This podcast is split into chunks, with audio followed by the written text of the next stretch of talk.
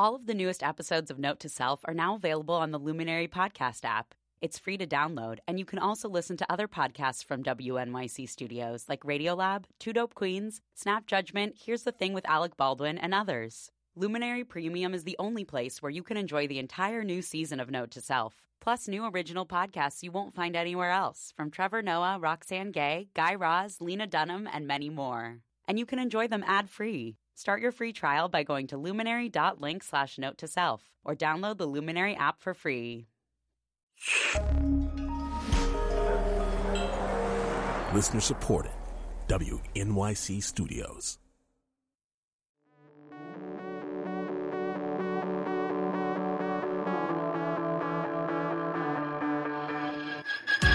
Hi, it's Manoush, and this is New Tech City. And that painful yet familiar screech is the sound of a key getting cut. The other day, I had to pick out a new front door handle, and it made me wonder why wasn't I even considering getting a digital lock? I do almost everything else with my phone. Why not open my front door? One of the weird bits of commonality I found between the digital space and the physical locking space is that there is no such thing as absolute security in either realm. That's Glenn Derene of Consumer Reports. We'll hear about his attempt to make a switch from the most ancient technology out there, the key, to new digital locks. But before we do that, though, I want to turn to New Tech City's Ilya Marritz, who's sitting with me here in the studio. Hi, Ilya. Hi, Manoush. Okay, so Ilya, the other day I visited a friend who has a beautiful backyard, and he just put up these really nice but high wooden fences. And he said the ultimate homeowner cliche to me. He said, Yes, good fences make good neighbors. Robert Frost, man, he's never stopped being true. Uh, Manoush, you asked me to come here today to look into the question of whether Airbnb makes good neighbors. Uh, this is probably the hottest fences and neighbors issue in New York City at the moment, and it's actually playing out in a lot of other cities around the country and around the world. And at the heart of it is the question of what happens when people figure out that there's money to be made renting out their apartments to tourists. Now, wait, let's just remind everyone Airbnb is a website that helps people rent out their home for a night, like a hotel.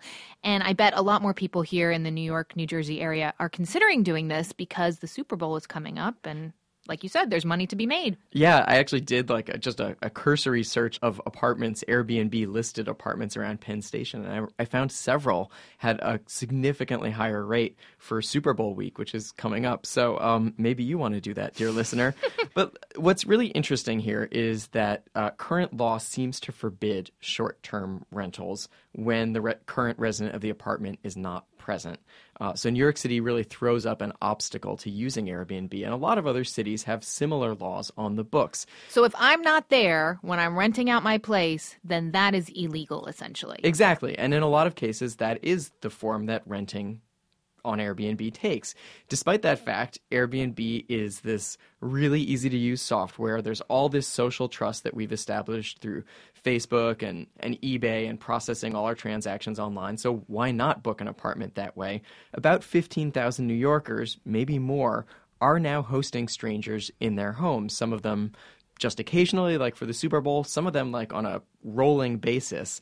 Uh, people like Chris, he's a musician who doesn't want his last name to be used. I have cleaning people that can do the cleaning for me, but I actually prefer to do it myself. Most nights of the week, Chris rents out at least one of the two bedrooms in his West Side tenement. This is bedroom here. This is where I used to live. While the apartment is nothing special, the location is great and Chris goes the extra mile for his guests. When they're coming in, I have them send me their flight information so I can actually track the flight so I can see if their flight is delayed. And once they're settled in, Chris periodically checks in with a text message to make sure his guests are having fun in New York. Chris himself doesn't actually live here anymore at all. A couple years ago, he met a woman and moved in with her in Williamsburg. With a Manhattan lease still in his name, Chris tried Airbnb, and found he could make around a hundred bucks a night on each of the two bedrooms. Chris and his girlfriend have since broken up, but Chris would have a hard time quitting Airbnb. At the moment, I, I am quite dependent on it. I mean, it helps pay my rent in Brooklyn, which is not cheap. But for all the Chris's out there embracing their inner hotelier, there's a growing number of people who have seen Airbnb up close and absolutely hate it. Take them down. They pretend to be good citizens, but they're not. Ken Podziba owns a few buildings in Nolita, which he inherited from his parents. Being a landlord is not his passion. He cares a lot more about his day job, running a nonprofit that teaches people how to ride bicycles. So he never expected to snoop on a tenant, install surveillance cameras, and hire not one but two private investigators. Because it's so not me. you know, it's like, how did I become that guy? But here we are, looking at a still from a video taken inside 250 Elizabeth Street, Ken Podziba's building. The, the private investigator refers to this individual as unidentified Asian female. It looks like she's actually taking the garbage out. It looks like a garbage bag. This surveillance began a few years ago when Podziba got some strange news from his super. The tenant in apartment number three had plastered over her front door and built in an entirely new door. And I said, Holy, I never heard of such a thing. Podziba's lawyer advised him to immediately start videoing the hallways. And Podziba quickly figured out that apartment 3 had become a kind of hotel, charging 250 bucks a night. With the money she earned, the absentee tenant did more illegal renovations, like installing a dishwasher to make the place even more attractive to visitors. Podziba took the tenant to housing court. It was four years before he succeeded in getting her out. In the meantime, he estimates she made half a million dollars. But he's saving his anger for Airbnb. They see how lucrative her business was, and they refuse to take it down.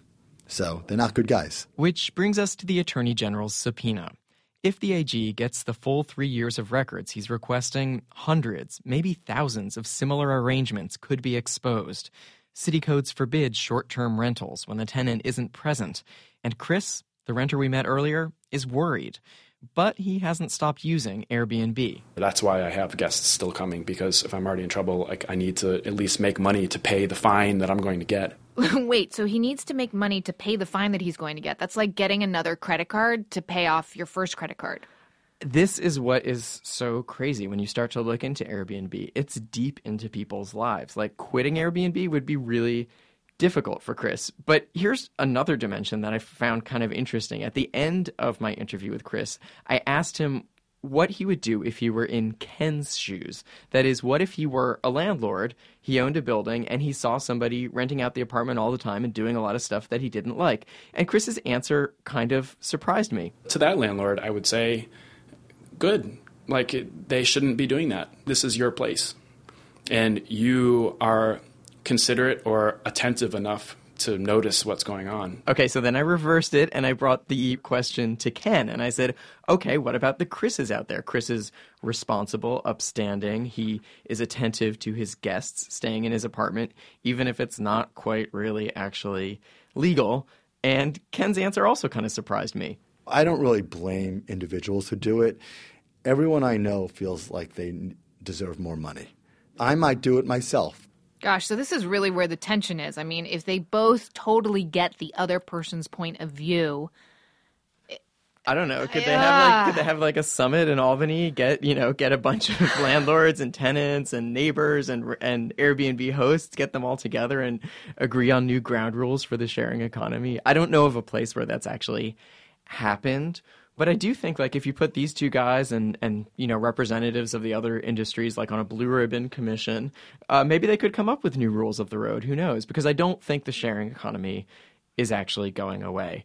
Airbnb and its rivals are so easy to use. The money involved is so good and frankly pretty easily made. So I think it would be worth really revisiting the laws and asking what's going to work best for everyone. Ilya, thank you so much. Thank you, Manoush.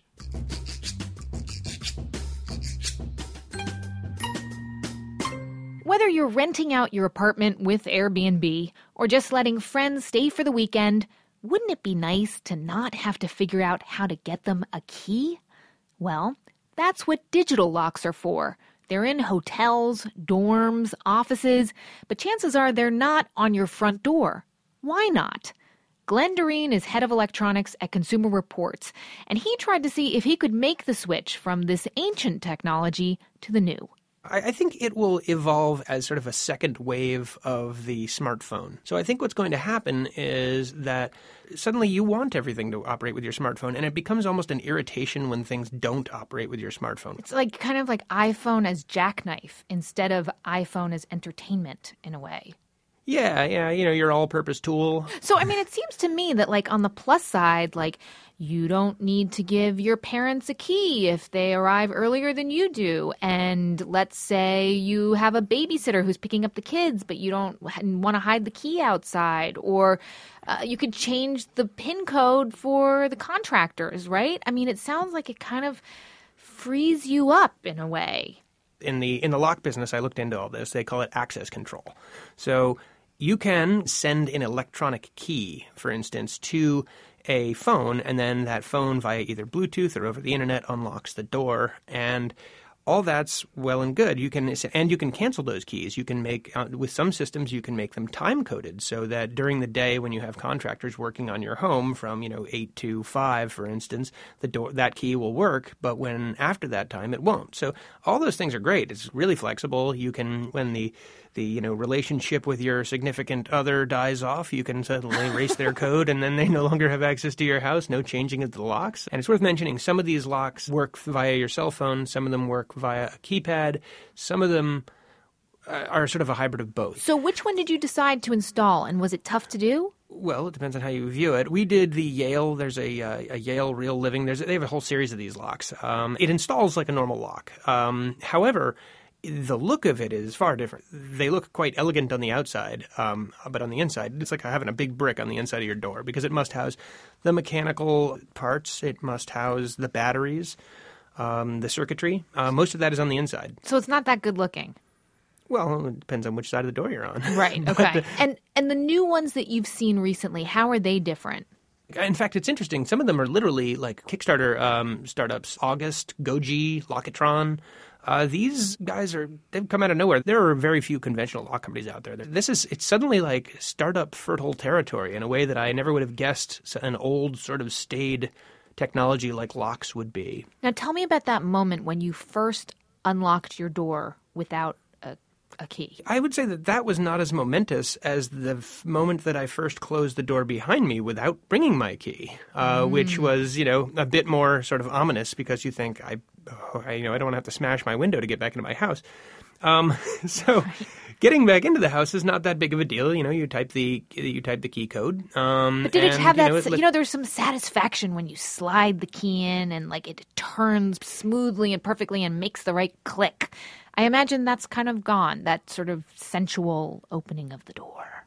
Well, there is a different sensual opening of the door, one which where you you know you type the keypad and then you hear the mechanical little whir that goes. Mm. But it, it, in, for the most part, it's been reliable, uh, with one notable exception. And which was? I don't know if you've ever had this happen to you, but have you ever had a battery explode inside a piece of electronics? Where yes, my kids' that? toys. Yes. So essentially, what they don't prepare you for is that a catastrophic failure. It's a it's it's a battery leak. I would have had I only had one door on my house, I would have been completely and utterly locked out. But I have a back door, which also has a digital lock. But I'll tell you the one thing that everybody asks you when you it's like you don't even have to cue anybody. They always ask you, "Aren't you afraid that hackers are going to hack your lock?" And well, I, initially I was afraid of that until I really gave it some thought and took a good look at my door. And I don't want to, you know, give anybody ideas, but I have a window right next to my door, and hacking a, you know, an electronic key coded system is probably a lot harder than throwing a brick through my window. So, do you think if we all had these digital locks, whether they are a PIN code thing or on our cell phones, would the world be safer? Mm, not necessarily. Uh, in fact, uh, I talked to a, uh, a, a lock expert, Marc Weber Tobias, and you know what he said? He said he's managed to pick the, the these locks. Most of these things have a uh, have a conventional key in uh, right next to it anyway. He said he's managed to pick them the same way that he's picked any other lock. Okay, last question, Glenn. Did you keep sure. your digital lock? I did, and you know why? Because my wife now likes it, um, and I will do anything to make her happy. And uh, and she, you know, we joke that we actually don't know where our keys are anymore, so I don't think we could go back if we wanted to. Glenn Derene from Consumer Reports.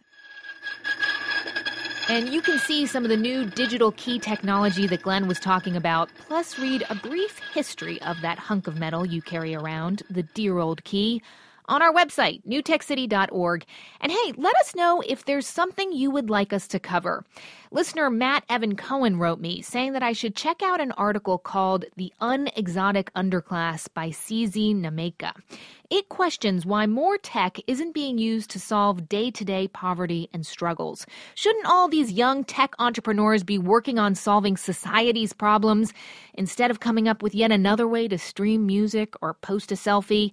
Thanks for reaching out, Matt. It's a great question and certainly something we'll be touching on in the months to come. We've got a link to that article on our website, and you can also email me there. I also always respond on Twitter. I'm at Manoush Z. Have a great week. Thanks for listening.